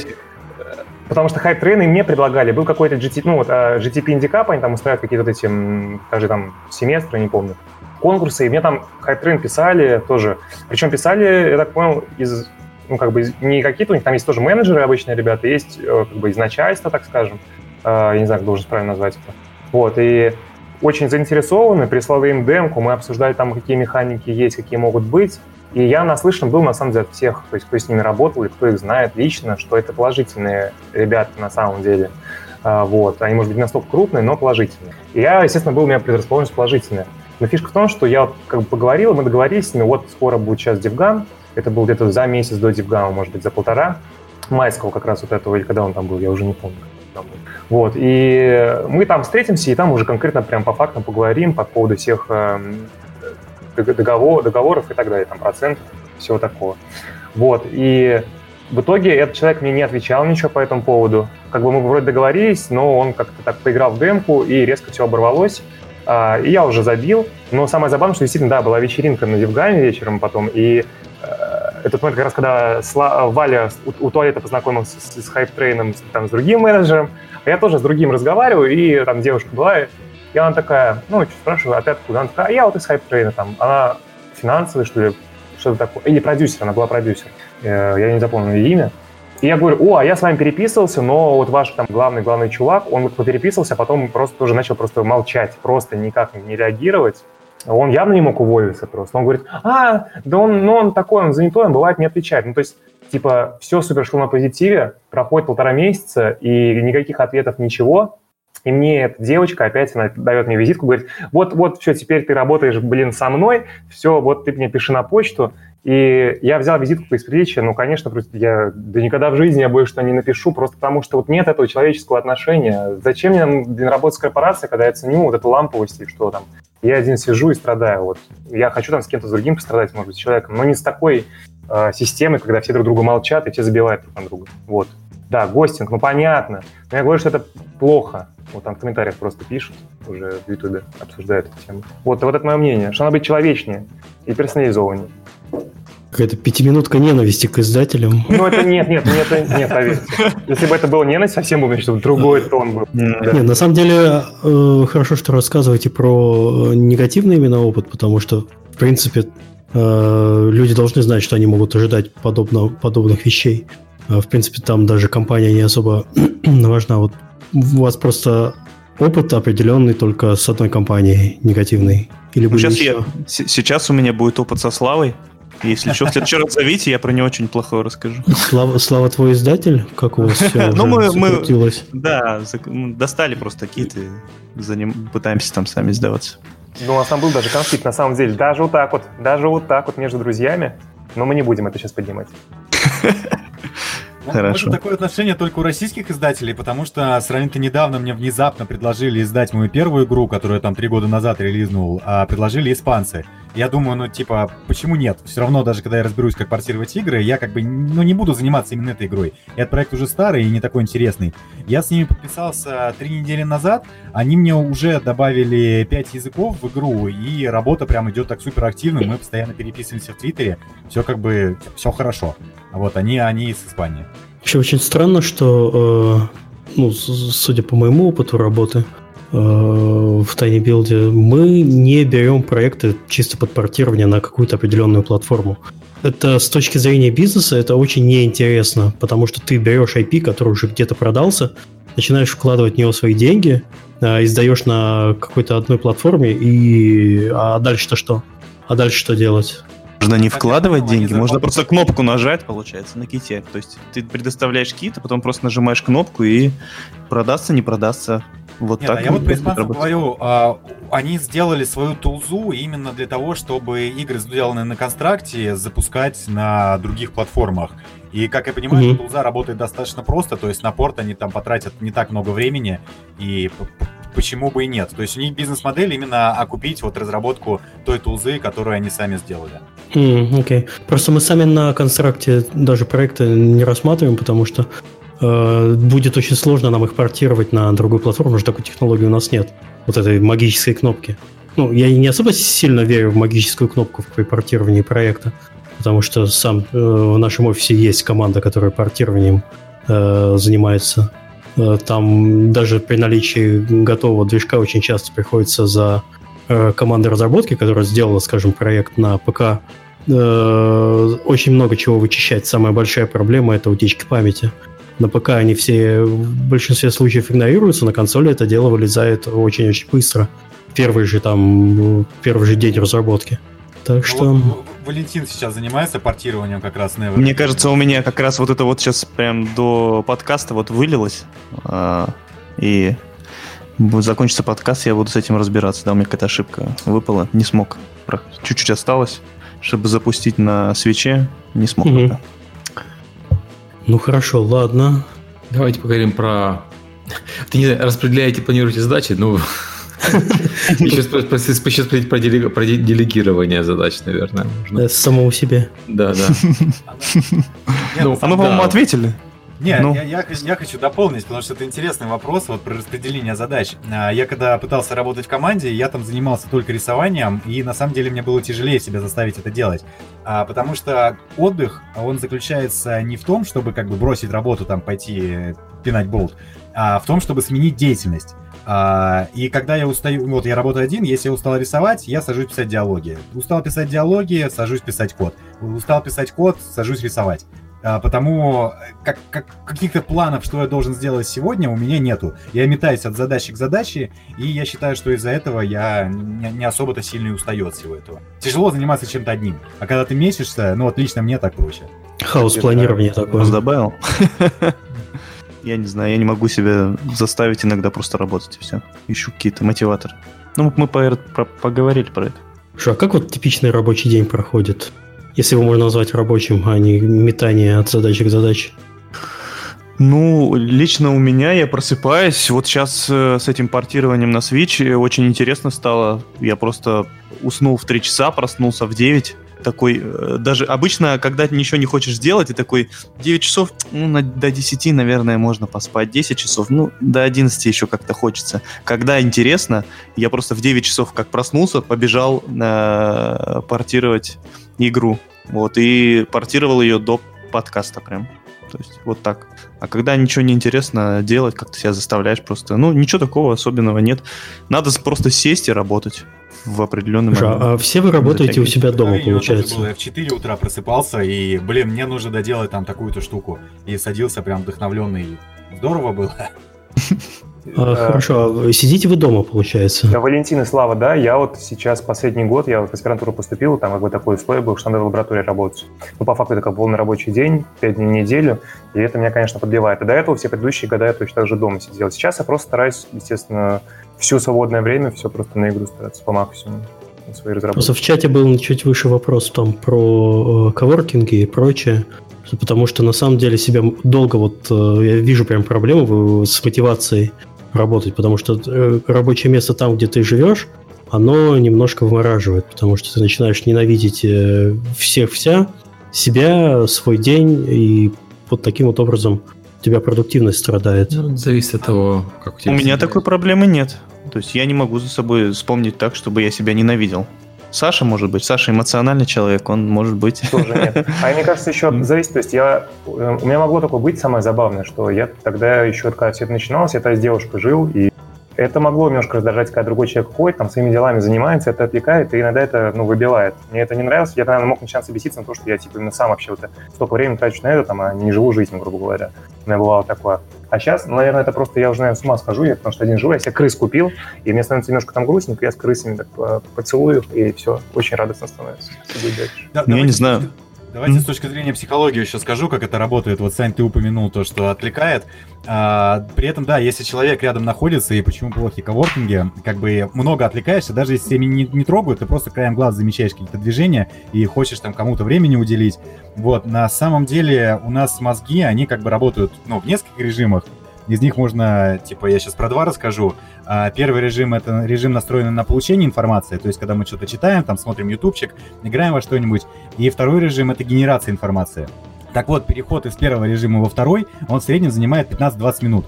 А, то есть достаточно 15-20 минут ни на что не отвлекаться, как ты будешь как бы полностью прогружен в момент но при этом в э, работу, но при этом стоит там выплыть в окошке какое-нибудь там сообщение тебе пришло, или рядом человек прошел. Все, ты обратно возвращаешься как бы в предыдущее состояние, тебе снова нужно 15-20 минут, чтобы перейти в рабочий режим. Я вот э, для себя такую формулу открыл, я работаю по ночам, я встаю обычно часа там в 2-3 в дня, вот, и работаю до 6 утра. А при этом жена у меня функционирует как бы в человеческом, нормальном режиме. Э, то есть большую часть времени, когда я работаю, она спит. Меня вообще ничто дома не отвлекает. И в интернете людей особо нету там в 5 утра. То есть мне даже никто не пишет. И потому самое такое комфортное время для работы. У тебя хорошая жена, Слава, потому что у меня та девушка, она бесилась от этого. Не знаю, у, у меня жена, наоборот, я ее зову э, посмотреть, что я сделал. То есть она меня не отвлекает. Ну, как-то как мне, видимо, в этом плане повезло. Не знаю. Вот сообщение ну, иногда отвлекает. Это решается выключение. Я не отвлекаюсь. Я вообще иногда в такой в транс вхожу, просто э, с ума сойти там на несколько часов. Потом чтобы не умереть просто сидя на стуле, надо встать, там, размяться. Ну, тогда, да, немножко отвлекаешься, но в этот момент я такой, Инна, пошли покажу. Показываю, э, делимся впечатлениями, она говорит, отстой или нет. Если отстой переделываю, расстраиваюсь, начинаю еще сильнее там хотеть там что-то переделать, до конца доделать, улучшить. Ну, как-то иногда, это, иногда это не прям так, что отвлекает. Вот сообщение ВКонтакте, меня эта цифра бесит. Если там а, единичка появилась, обязательно надо прочитать. Но это решается выключением вкладки. То есть выключаешь все. Никаких проблем. Да, потому я не люблю констракт 3. Констракт 3, он работает чисто в браузере, и мне всю эту хренотень не отключить. Я работаю до сих пор на втором, потому что он дископный. Окей, пойдемте к самой важной части. Как закончить создание игры? Mm. О, можно снова я начну, потому что я mm. про эту штуку писал даже здоровенную статью, так как э, у меня был период вот при создании первой игры, когда прошел уже год, а делал я ее два года, у меня полностью опустились руки, и когда я обратился за поддержкой как бы к, к интернетику а везде все статьи, даже по психологии, они советуют, э, они нацелены на то, чтобы настроить человека что-то начать. А настроить человека что-то закончить, такого как бы нет. А, потому у меня такая парочка есть более конкретных советов, что первый из них это хватит фантазировать, я его называю, потому что мысль, идея, она гораздо быстрее, чем руки. И стоит в определенный момент, когда ты там уже год делаешь игру, понять, э, поймать себя на мысли, что все, больше в, в игру все свои новые идеи я оставлю до следующего проекта. Я в эту игру уже не буду ничего добавлять. Я доделаю то, что как бы я придумал, и на этом точка. Ничего я менять не буду, ничего переделывать не буду. А, как бы второй совет, а, то, что невозможно сделать игру мечты. На, с этим как бы придется только смириться, потому что в своем проекте, это как бы свое детище, а, как автора любого разработчика игры всегда будет что-то не устраивать. Всегда будет хотеться что-то там изменить, что-то допилить, что-то переправить. И вот количество исправлений в видеоиграх, мне кажется, они занимают такой основной период как бы разработки. Что ты что-то сделал, оно работает, а потом оно тебе в один момент перестало нравиться, и ты начинаешь это переделывать. А, но даже если ты переделал, оно все равно никогда не будет нравиться, потому что ну, это сделал ты. Ты знаешь все косяки, всех механик, которые ты как бы присобачил в игру. Вот, потому, да, совет, типа, не отвлекаться на переделки очень много. И э, еще что я понял, когда уже релизнул игру, то, что я пока разрабатывал, я все стремился к тому, что у меня придет какое-то чувство завершенности, когда я доделаю проект, когда я сделаю последнюю сцену, сделаю титры, что это вот как диплом написал, сдал, там поставил точку, все, и забыл про это. А, с играми такого никогда не происходит. А, потому что когда ты выпускаешь игру, она продолжает как бы своей жизнью жить. Вот у меня Reflection of Mine уже там несколько лет назад вышел, до сих пор на форумах есть какая-то активность, до сих пор кто-то может где-нибудь найти какой-то баг, и я до сих пор выкатываю какие-то апдейты. То есть я не отношусь к, к этому проекту как к завершенному. Я его просто выпустил и немножко продолжаю где-то что-то под, под, подпиливать. Потому ожидание такого чувства, оно как бы только задерживает разработку. Вот я ответил на вопрос, надеюсь. Правила тобой придуманные, Слава. А, переделывал э, сделанное ранее, много фантазировал. Единственное, поэтому, видимо, делал игру 4 года. Единственное, я под конец уже от, отрывал куски от игры, а, потому что они были лишние там. Э, ну, стало казаться, что это, это лишнее, это лишнее. Отрезаешь без зазрения совести.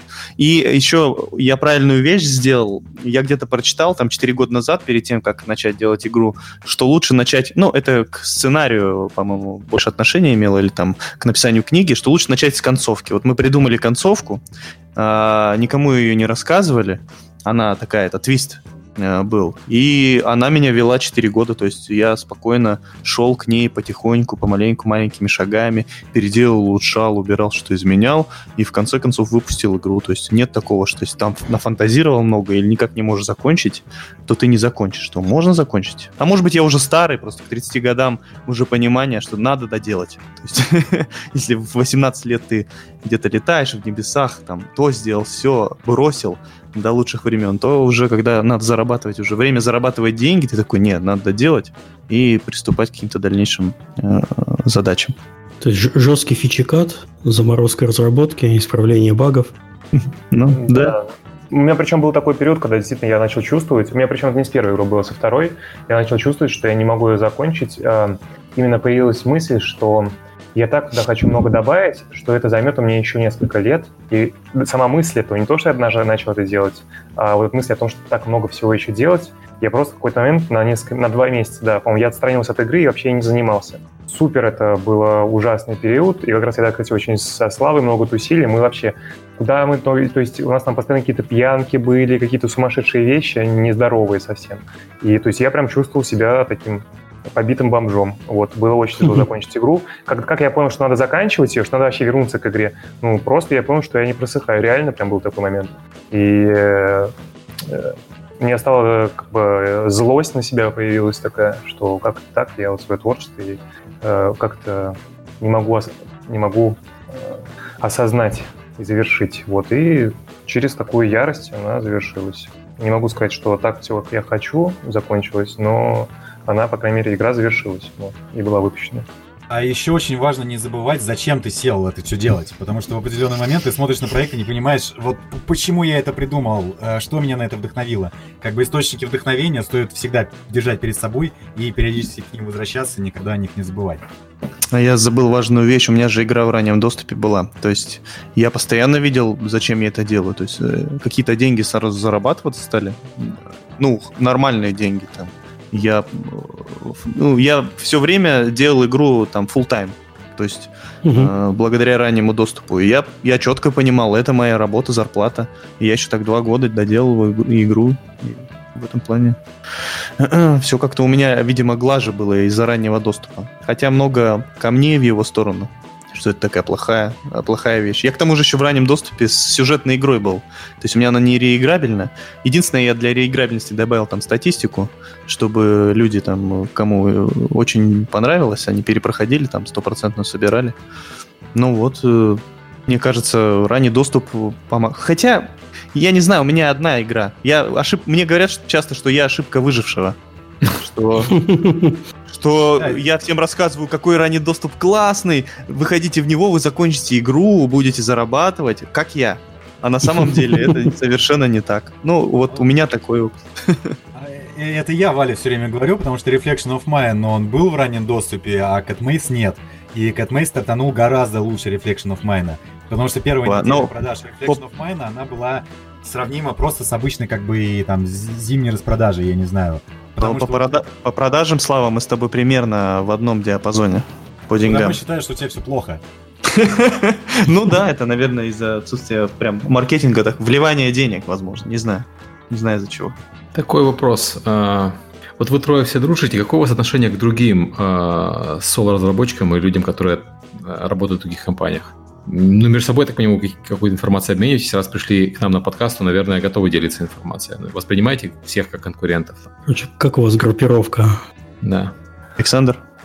А, ну, на самом деле, если так говорить, в таком в Индии э, поле, в Индии поле российском, имею в виду, которые из тех людей, которые катаются всегда на выставок, на, на выставке, состав не особо меняется, могу сказать, как раз-таки года 2017 уже. С теми, которые людей там тогда были, там везде на Casual Connect, на White Nights, на DevGam, те же самые люди везде там и они остаются.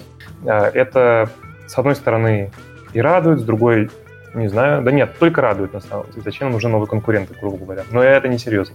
Иногда нет, есть появляется... Я не соглашусь. Новые... На Дивгаме постоянно вижу новые лица. Ну, может быть, я раньше подходит. вижу, чем вы просто. Возможно, возможно. Да, да, да. Ну, нет, я нет, потому что, да, я многих знаю, там, всяких образовательных курсов, там, люди, там, есть ребята, которые там у меня были еще детьми, а они там сейчас по 19 лет, они выросли уже, тоже начинают что-то делать и кататься. Вот, и а, есть отдельные, бывают индивидуумы, когда это, я не, не буду называть никого, но Иваль, наверное, поймет, э, мы там, допустим, обсуждаем и думаем, блин, какой человек, либо высокомерный, либо противный, либо он неискренний. Час, час, самая частая претензия, мне кажется, у нас как раз-таки, а, и что не нравится, чувство, что человек не искренний. Мне кажется, это такая индустрия, где надо быть в первую очередь искренним, а потом ты можешь себя вести уже как угодно. То есть это может быть там роль такая, или темперамент, или типаж такой, твой амплуа. Но должна быть искренность в этом, то, что ты принимаешь это свое амплуа. И поначалу бывают конфликты, принять каких-то там очень э, очень ярких людей, потому что ты сам тоже хочешь быть отчасти ярким, наверное. Это такая, вот так, только такого плана. Но злости никогда никакой нет. И в конце концов, когда ты ближе знакомишься с этими людьми, я не встречал то есть у меня ни разу в жизни ничего не было, чтобы я прям такой чувствовал, вот этот разработчик игр, я про разработчиков говорю, не про издателей, вот этот разработчик игр, он какой-то плохой человек, и я не хочу с ним никогда больше видеться в жизни. Такого именно, наверное, когда. Ну, может быть, нет, именно всех, кем знаю, не было такого никогда. То есть, в принципе, все суперняшки. Вот. А я, я не считаю, не, не считаю большинство разработчиков конкурентами, потому что, ну, во-первых, мы здесь втроем даже, мы занимаемся абсолютно разными проектами, у нас абсолютно разные целевые аудитории, и как бы игры как продукт это не что-то такое взаимозаменяющееся. То есть даже если мы делаем похожую игру, а, это не значит, что кто-то у кого-то отбивает покупателей. Скорее всего, покупатель просто приобретет как бы обе игры. Вот. А конкуренция с а, другими разработчиками чувствуется больше, наверное, на всяких публичных выступлениях или конференциях, то, что, блин, он так складно, классно рассказывает, так выступает, у него такой имидж классный, а вот я, я какой-то не такой, недостаточно крутой. Вот только если в таком плане, а не в плане создания продукта. Клиент мой Саша сидит. Я все мечтаю что-нибудь выиграть там на DevGam. А, один, раз я, один раз я в номинацию попал только, а Саша там постоянно что-нибудь выиграет. Ну, я Саша уже тебя задавил. Да, задавил. Я такой, ну, я уже... Э, это даже... Э, надо это принимать э, как данность. То есть Саша что-то выигрывает. Все, я уже с этим смирился. Мимо меня это э, проблема меня это обошла стороной, скажем так. Учит, учит даже это чему-то, чтобы там не завидовать или что-то. Ну, хотя мне уже лет много. Как-то с возрастом эта зависть меняется как-то. Мне кажется, ты завидуешь просто как к сыну, наоборот, ко мне, Валя. Ты что думаешь, что вот молодец? Да, да, я такой, я горжусь. Да, да, да, молодец. Да, да. Потом половину мне дашь просто. PlayStation. участвовать в этих конкурсах. Окей, э, и у нас э, вопрос, который я решил оставить напоследок. Я боюсь, что он будет, э, как это сказать, loaded, заряженный. Э, что вы думаете про нынешнюю инди-индустрию, куда она движется, и я так понимаю, что будет инди-апокалипсис, не будет инди-апокалипсис, он уже случился, и мы все умерли на самом деле. Ну, кто начнет? Все, все, все стесняются? Давай, Саша. Да, я, я? я не начинаю. И, ну давай, я, я начну, потому что я заводил на эту тему. Именно, мне кажется, обязательно игровая индустрия и Индия. У Индии это единственный шанс, э, ну не единственный шанс, один из шансов э, избежать, ну не то, что Индия апокалипсис, да, игр много, это правда. Но мне кажется, сейчас начинает все это постепенно рассасываться, в том числе из-за всяких этих приставок, свечей, сейчас все становится доступнее и во все стороны так расплываться. Потому что сейчас уже выходят эти подписочные сервисы, и как бы это тоже добавит такой немножко простор для вообще того, где ты там где ты продаешься, грубо говоря. А поэтому в плане именно такого страха перед тем, какого-то инди-апокалипсиса я не вижу. Но то, что Steam хуже стал продавать игры, это правда. То есть фичерить их и так далее, именно Индия. А по поводу того, куда мне хотелось бы, мне кажется, какое верное развитие для игровой индустрии и инди-индустрии в особенности – что надо превращаться именно, чтобы компании и отдельные разработчики это были именно личности. Мне кажется, первым до этого додумался, в общем-то, может быть, непроизвольно сам только Кадима, именно он себя делает именно образ и бренд. Вот, э, и то же самое, что и в кино сейчас, ведь э, есть крутые режиссеры, допустим, типа там Дэвида Линча, там э, Рефна и так далее. Их все знают как людей, как будто бы это они все сделали. Понятно, что за ними там стоит команда, там куча людей, операторы, там, костюмеры, которые тоже делают эти все фильмы. Но их фильмы, у них есть прям конкретная база, которая всегда на, наращивается, она ходит на их фильмы, независимо там, от какой там, оценки, там, там, ниже, там, чем средний или там выше. И мне кажется, игровая индустрия тоже должна идти в сторону отдельных личностей и имиджевости, ну, вообще конкретной кого-то. Студии, там, там, или там, другая там, и людей конкретно, которые делают именно творчество. Потому что для меня, например, игры — это всегда искусство и ничто другое. Вот. И это вот мои, мои мысли по этому поводу. Может, что добавить. Единственное, и в, это, в этом плане я э, жалею, что я назвал... Ну, я не знал просто, когда, когда входил в индустрию, не знал, как правильно сделать. Назвал Primary Games. Сейчас я думаю, блин, какое-то ужасное название. Зачем я так сделал? Надо было своим именем назваться и двигать, э, как, двигаться как автор в этом плане. И на тебе больше ответственности, но и люди тебя больше узнают, мне кажется, ну, и не понимают, что один делает. Что еще раз? Назвать компанию Валентин Games, тогда все получится? Да нет, фа- фамилию вообще Щекин можно было назвать. Она по-английски более-менее выглядит. Или псевдоним, как Саша. Ой, Слава себе придумал, Грис. Вот он тоже назвал компанию Red Black Spade, но да, лучше Слава Грис. Да. А почему-то для многих игроков на самом деле важно количество людей, которые участвуют в а, разработке, потому что вот я когда читаю отзывы даже Cat Maze, а, может быть отзыв он написан как бы как положительный, но сам он содержит в себе информацию, которая сильно критикует игру, но в конце чувак добавляет, что я поражаюсь, что это сделал один парень, потому, короче, палец вверх. А, потому, да, я согласен с Саней, что нужно как бы игру привязывать э, к личности разработчика, но мне кажется, вот инди-индустрия в эту сторону не двигается от слова совсем. Вот, а куда она двигается? С недавних пор Steam, он все как бы шаманит с э, алгоритмами, рекомендации как бы игр. И с одной стороны это хорошо, потому что вот только недавно я наткнулся на первый случай, и парень писал статью на DTF, а, что его игру не пропустили в Steam. Я таких случаях вообще никогда не слышал, потому что с Greenlight могло вывалиться вообще что угодно как бы в магазин. С Direct тоже как-то поток э, таких трешовых игр не особо ограничил. А тут показали, что там реально есть модерация, его игру не пропустили.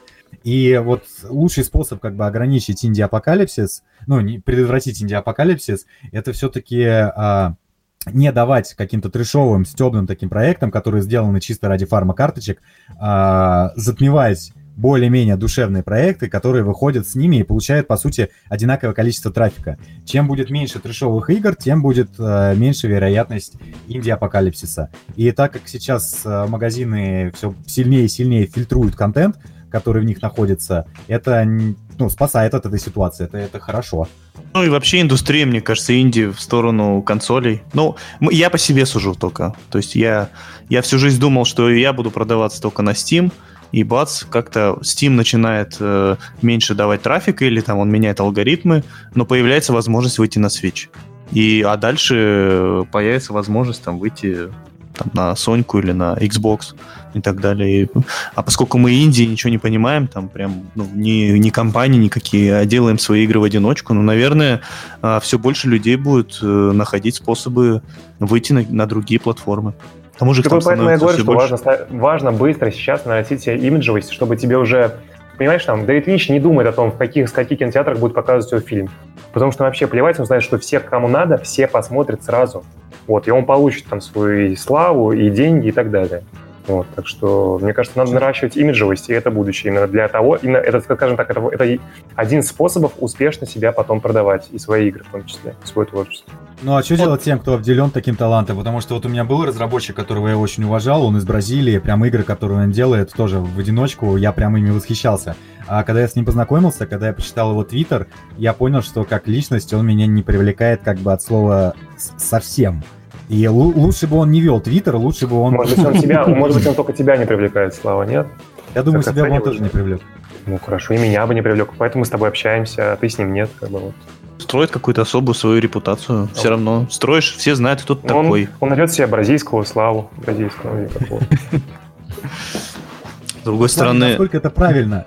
Не интересоваться творчеством человека только потому, что он тебе не нравится как человек. Мне кажется, все-таки человек от его творчества... А я думаю, ты путаешь причину со следствием, потому что, как правило, если тебе нравится творчество человека, то тебе, скорее всего, человека и его мировоззрение тоже понравится, вообще то, какой он есть. То, что мне не понравился, это разработчик как личность. Ну, не знаю, ты странный. Ну, а вещь. Тоже бывает. Если, не, если ты строишь свою личность там, то это не всегда ты угадываешь э, правильный вектор, что это оценят все. Ну, ты можешь и ну, какого, какого себя... Главное быть искренним и написать да. в названии компании свое имя. а не придумывать там а, там Amazing Games там или вот такое. Мне кажется, это даже как-то мавитон. Вот мне так кажется. А я взял и придумал. Черт подери. Вот. Окей. И Слава, ты подводил-то ты к чему? Там вот тема. Хочешь что-нибудь спросить, Слава? Да, хочешь что-нибудь спросить.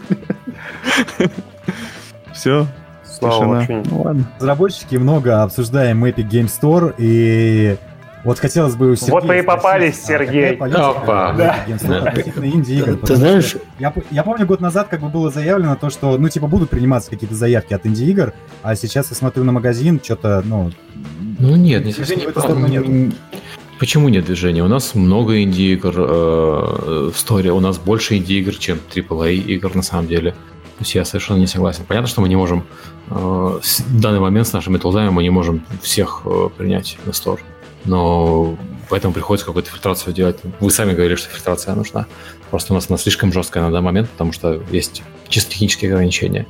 Нет, ну, нет ребятам нужна фильтрация такая, чтобы их игры были в сторе. Ну, это, да, понятно. Я смотрю, у нас там э, у нас гусь очень долго фичился, целую неделю висел на, на главный большой баннер висел. По-моему, висел больше, чем Borderlands на самом деле. Uh, Яга, вот из недавно анонсировал на Afterparty, Sojourn, Card Apocalypse, What the Golf, Паранойя. Вот я просто листаю наш стор, uh, и там инди на инди на инди, на самом деле, очень много инди игр. Не инди как раз сильно меньше. Я, я не согласен. Понятно, что там, в целом у нас игр меньше, чем на Steam, и поэтому у нас меньше и инди тоже. Но Соотношение, по-моему, я, вполне здоровое. Я, я боюсь сейчас свести это обсуждение к тому, что такое инди вообще, потому что вот а, я вел как бы паблик ВКонтакте по инди-играм, и мы, мы очень много спорили о том, что вообще можно считать как бы индюшатиной, а что нет. И определились к тому, что было бы здорово ввести как бы в обиход термин, вот есть а, AAA игры, а типа ввести в обиход термин AA игры. То есть это вроде как Индия, все еще, но в команде там человек 15, и бюджет какой-то у них как бы Да, есть. я понимаю, есть, э, есть AAA и так далее. Такие более, да. более маленькие проекты, типа Cave Story или... Ну, вот Аскайн есть, его один человек сделал, э, Гвен Фрей. Ну, у нее ей кто-то помогал, конечно, но я так понимаю, что она нанимала кого-то, может быть, на, на звук или на, эм, на что-то еще. Но большая часть игры сделана одним человеком. Как, как еще раз название что-то про... про Кайн. K-I-N-E. А, Кай, я понял. Да, э, пазл такой, вот в одиночку практически сделан. Ну, насколько в одиночку это возможно в, в современном мире. Как он в одиночку достучался до того, чтобы его заявку проверили? Просто а, обратили как... внимание? Просто обратили внимание? Как? Я, я не знаю, я, я не занимался и конкретно э, этим проектом. Я вообще безделом-то особо не занимаюсь. Mm. Только иногда, когда попросят. А, как-то она с, с нами общалась, она лицензи, лицензировала движок, возможно, через, э, через это она, она достучалась, но Возможно, просто прислал заявку, игра показалась интересной. Игра действительно выглядит прикольно. Такой, очень интересно. Вот так вот, не на констракте надо делать, а на Unreal. Вот так вот. Не, да, ну мы берем игры, и мы берем недавно писали по, на Unity, по поводу лицензии на движка. движках. Это а, одно другому не мешает. Я не знаю, я не буду врать, я не знаю конкретно, как она, э, с кем она общалась и а, кто из менеджеров эту игру э, привел. Но у нас много инди-проектов. То есть я, я понимаю, что хотелось бы, чтобы были все инди-проекты как на Ичио, но такого в ближайшее время не будет, потому что мы просто технически не можем это поддерживать. Я вот тоже по, по поводу лицензии. А, но я, посмо, я посмотрел условия, но если она обращалась, э, регистрировала лицензию, ну, значит, у нее популярная игра изначально была. То есть, но это не, не наш уровень. Нет. В любом э, случае, видимо, тоже от этого зависит. Значит, чуть популярнее должны быть э, игры, которые мы делаем. Я, я могу узнать, я могу узнать, что на пич, как, какой был пич и э, ответить, как это произошло попозже. Я сейчас не буду врать, просто я не знаю. Но я знаю, что это чек, э, она делает игру в одиночку, и я знаю, что это проект на Unreal Engine, все, что я знаю. Ну что, Слав, у тебя еще есть какие-нибудь вопросы по поводу? Вопросы как бы к Epic Game Store, но я не думаю, что это, это стоит, стоит здесь э, обсуждать. Так что за вами уже выехали. Прикинь, Серега, тебя уже толпами загоняют. Да, да, да. меня осталось по подкасту. Ну, это ради шутки, все ради шутки, да. Собрались, меня начали Легко поймать. Я на, на, езжу на почти на все выставки. Просто не езжу в Восточную Европу в последнее время. Да и а так я есть везде. Если там нужно, я был и на E3, и на GDC, и на TGA буду. И на PAX был. На двух из трех. PAX, вот PAX это полезная штука для инди-разработчиков, особенно участием. Да, на PAX, кстати, есть э, вечеринки же, и стимовская вечеринка есть на PAX, и наша вечеринка есть на PAX. То есть можно прийти и э, пообщаться с людьми, которые занимаются именно под отбором проектов для стора. Будем э, события PAX и зарубежные, я только визу оформляю, то, да, и то я побежал, потому да. что финская виза финскую визу, там что-то какие-то условия меняются, чтобы успеть там какие-то на льготных условиях получить. Я, надо было этот вопрос э, вписать, э, кстати. Про конференции? Э, про конференции зарубежные, не такие вот, не, не DevGam, не, не локальные наши СНГ, да, или, или Casual Connect, он все равно туда проще попасть. А вот как попасть на PAX, тоже вот. Хотя это не к нам вопрос, да, что-то я затупил. Вот, вот Миша может это рассказать, наверное, потом. Ну, мы постоянно про это рассказываем. У нас каждый раз после того, как PAX э, проходит, мы по нему отчитываемся, все рассказываем. В подкасте есть. Как-то инди-разработчикам там соло туда просто поехать, или надо сотрудничать с издателем, чтобы как туда попасть? Или... Они Нет, у нас Олег, Олег Чумаков тоже из соло-разработчик, да. считай, со своим небольшим проектом. Он тоже приходит, рассказывать. Там в Инди Мегабус списываешься, и тебе дают на два дня из четырех э, свой маленький стенд, и помогают всячески, оборудование дают, упрощают свою жизнь. Да, я, уверен, что, и... я уверен, что Олег про это подробно рассказывал, я сейчас в деталях не помню. В каком-то из подкастов точно я его пытал на этот счет, как, э, как ему участвуется в, в ПАКСе, как инди-разработчиком без издателя. Там все равно, как и полагаю, это больше вопрос финансов. Купить билет, оплатить дорогу и оплатить отель – это самое, самое сложное. Там да, продаются да. билеты для индюков как бы везде. Просто вопрос, вопрос цены. Ну, ПАКС, участие в ПАКСе, оно действительно недорогое. Понятно, что перелет там и все такое, они не, не копеечные, но это не, не GDC, например, где входной билет совершенно каких-то безумных денег стоит. Мы вот собрались... Я могу представляться. Мы вот собрались все деньги, как я понял, разговоры на рекламу в троллейбусах потратить, так что да, да. поедем. Если я слышу, там 50, 50 тысяч рублей, ну, это примерно билет туда... Нет, это, наверное, только в одну сторону хватит на билет в США. А назад на деньги издателя уже. Все логично. Нет, к сожалению, так не, не пустят тебя, если у тебя не будет обратного билета. Но есть же еще Gamescom. Gamescom, конечно, сложнее для Индии, он очень, очень насыщенный. Но у них есть зона для Индии тоже, там тоже есть Инди Мегабус э, местный. Раньше был настоящий инди мегабус, а потом они стали делать местный инди мегабус. Ну, туда можно писаться. И Gamescom В общем, ва- вам домашнее задание узнать, как сотрудничать с Инди Мегабус на этих выставках, а потом отчитаетесь. Как вам такое? Тогда еще и заработайте Вам, ребята. тогда. Тогда еще задание заработайте еще на- заранее на билет и отчитать. На- над этим работаем. Окей. к инди-апокалипсису и сказать, что нет, его не произошло. Я тут в чате увидел сообщение, с которым как бы я очень согласен. То, что пару лет назад существовало мнение, что как бы выпускать игры на ПК, сделанные там небольшой командой, и что это вообще неприбыльно, всем нужно идти в мобилки и клепать какие-нибудь простенькие игры для бабушек метро. Вот, но я считаю, что наш пример нас троих доказал то, что если вы сделали неплохую игру, то нет, на Стиме можно заработать как бы достаточно средств на существование. Такие игры все еще продаются, то есть никакого инди-апокалипсиса не случилось. Мне кажется, воз- возрос просто требования к тем, ну, к качеству игр. И это даже хорошо, это даже мотивирует, чтобы делать как бы еще больше, еще лучше. Но с самим инди-апокалипсисом как-то не, не, не пахнет. Я даже закономерность э, заметил. То есть вот мы втроем, у нас примерно заработок э, он на стиме, он, ну, и фичеринг, и виши в, одной, в одном диапазоне. Э, Это очень странно. Хотя общаемся с кем-то, какими-то индюками, которые э, делают более маленькие игры, или, ну, с другими индюками, грубо, грубо говоря, общаемся, и у них там дела хуже, скажем так. Или лучше. Есть лучше. А у кого, а кто лучше, а кто лучше? Ну, Я Азамат. А, Азамат. Ну, Азамат это единственный, да.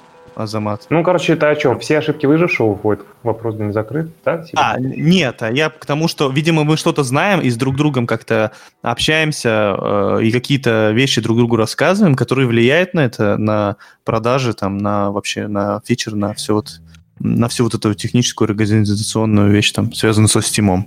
Я вот просто, либо это такое совпадение, что, э, что сли- слишком много ошибок выжи- выжившего. Вот так вот. Я так понимаю, все релевантный отпуск зам- замкнулся у вас на вашем маленьком сообществе. Да. Ну, да, Вам нужно четвертого. А мы... Как? Да нет, у нас не было попыток четвертого, но... Нет. А Мы даже как-то... Нет, я, я помню, мы тогда поняли, мы разбирались. Мы еще... У нас, понимаете, у нас разный возраст, например. Мне 24 года, Вале 28 или сколько тебе, 29. Славе 27. вообще уже там 78. И как бы мы каждый раз э, э, думаем, типа, а почему вообще друг с другом мы общаемся, короче. Причем у кого-то там есть жена, там нет жены. Вообще, ну, не очень, ну, не очень так, как бы так по жизни-то близкие люди в каких-то вопросах. И поняли, что у нас настолько, возможно, комплементарные именно характеры, что вот именно втроем мы так совмещаемся, как будто какая-то лунная призма из Sailor Moon, я не знаю, вот что-то такое. И думали, если был бы четвертый человек, мы бы тогда разделились просто на две группы по два человека, скорее. Это был бы отка- откат Да, куда-нибудь. У вас половина подкаста про это было, что в одиночку, в одиночку. Да, да. И из психологии, как бы, действительно, только три человека могут идеально существовать, на самом деле. Получается, мы не соло-разработчики, видишь, у нас уже команда такая, да, там, Ну, у нас команда поговорить. Ну Да, да, для этого надо было пойти в подкаст, чтобы это осознать, что у вас все-таки все-таки не соло разработка. Мне, мне интересно, почему мы прям игры друг друга не обсуждаем Мне вообще. интересно. Практически. Вот неинтересно, да, почему-то. Вот, э, А мы не играем в игры друг друга, потому что. да, и не играем. друзья. Видимо, да. Кстати, тоже интересное наблюдение. Многие разработчики, которые общаются друг с другом, они не играют в игры друг друга. В плане, я уважаю, что делают ребята, но чтобы сидеть залипать, у меня такого особо, особо не было. Это не связано с ревностью? Никак? Нет, может, поэтому интересно общаться, потому что вы делаете что-то совсем от меня далекое. Так-то. Вроде сфера одна, но игры настолько многогранные, что мы в творчестве особо-то и не пересекаемся. Окей, это мы, по-моему, пошли уже совсем куда-то а, немножко далеко от темы. Я предлагаю закругляться на этом а, моменте. Мы обсудили очень много всего. Большое спасибо за то, что пришли. Большое спасибо, что рассказали про то, как работают инди в одиночку, как выживают и про опыт общения с создателями. Приходите еще. И всем спасибо. Да, Видите, спасибо. спасибо. Спасибо. Спасибо. Всем пока. Пока. Всем пока. пока. Услышимся в следующее воскресенье.